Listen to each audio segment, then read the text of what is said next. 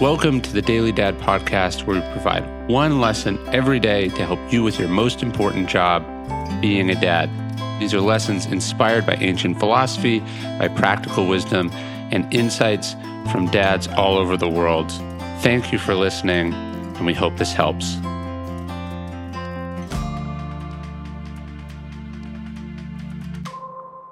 You've got no right.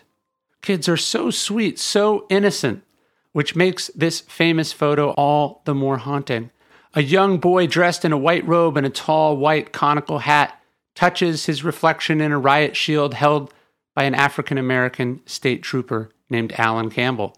The photo was taken in 1992 at a Ku Klux Klan rally in Georgia.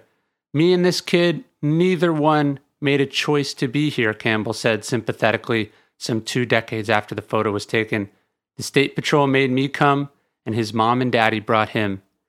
So let's be clear you've got no right, no right to fill your kids' minds with your own nonsense. You've got no right to pass on your hate, your issues, your limitations to them. Because make no mistake, kids are incredible sponges. They will absorb whatever you put in front of their eyes, whatever you shout into their ears. Not only do we not have the right to inflict our bullshit on our kids, we have an obligation to do the opposite. We have an obligation to push them to be better than us. Where we are angry, they should be given love. Where we are suspicious, they should be given exposure and taught how to trust. Where we are afraid of change, they should be given a chance to experiment.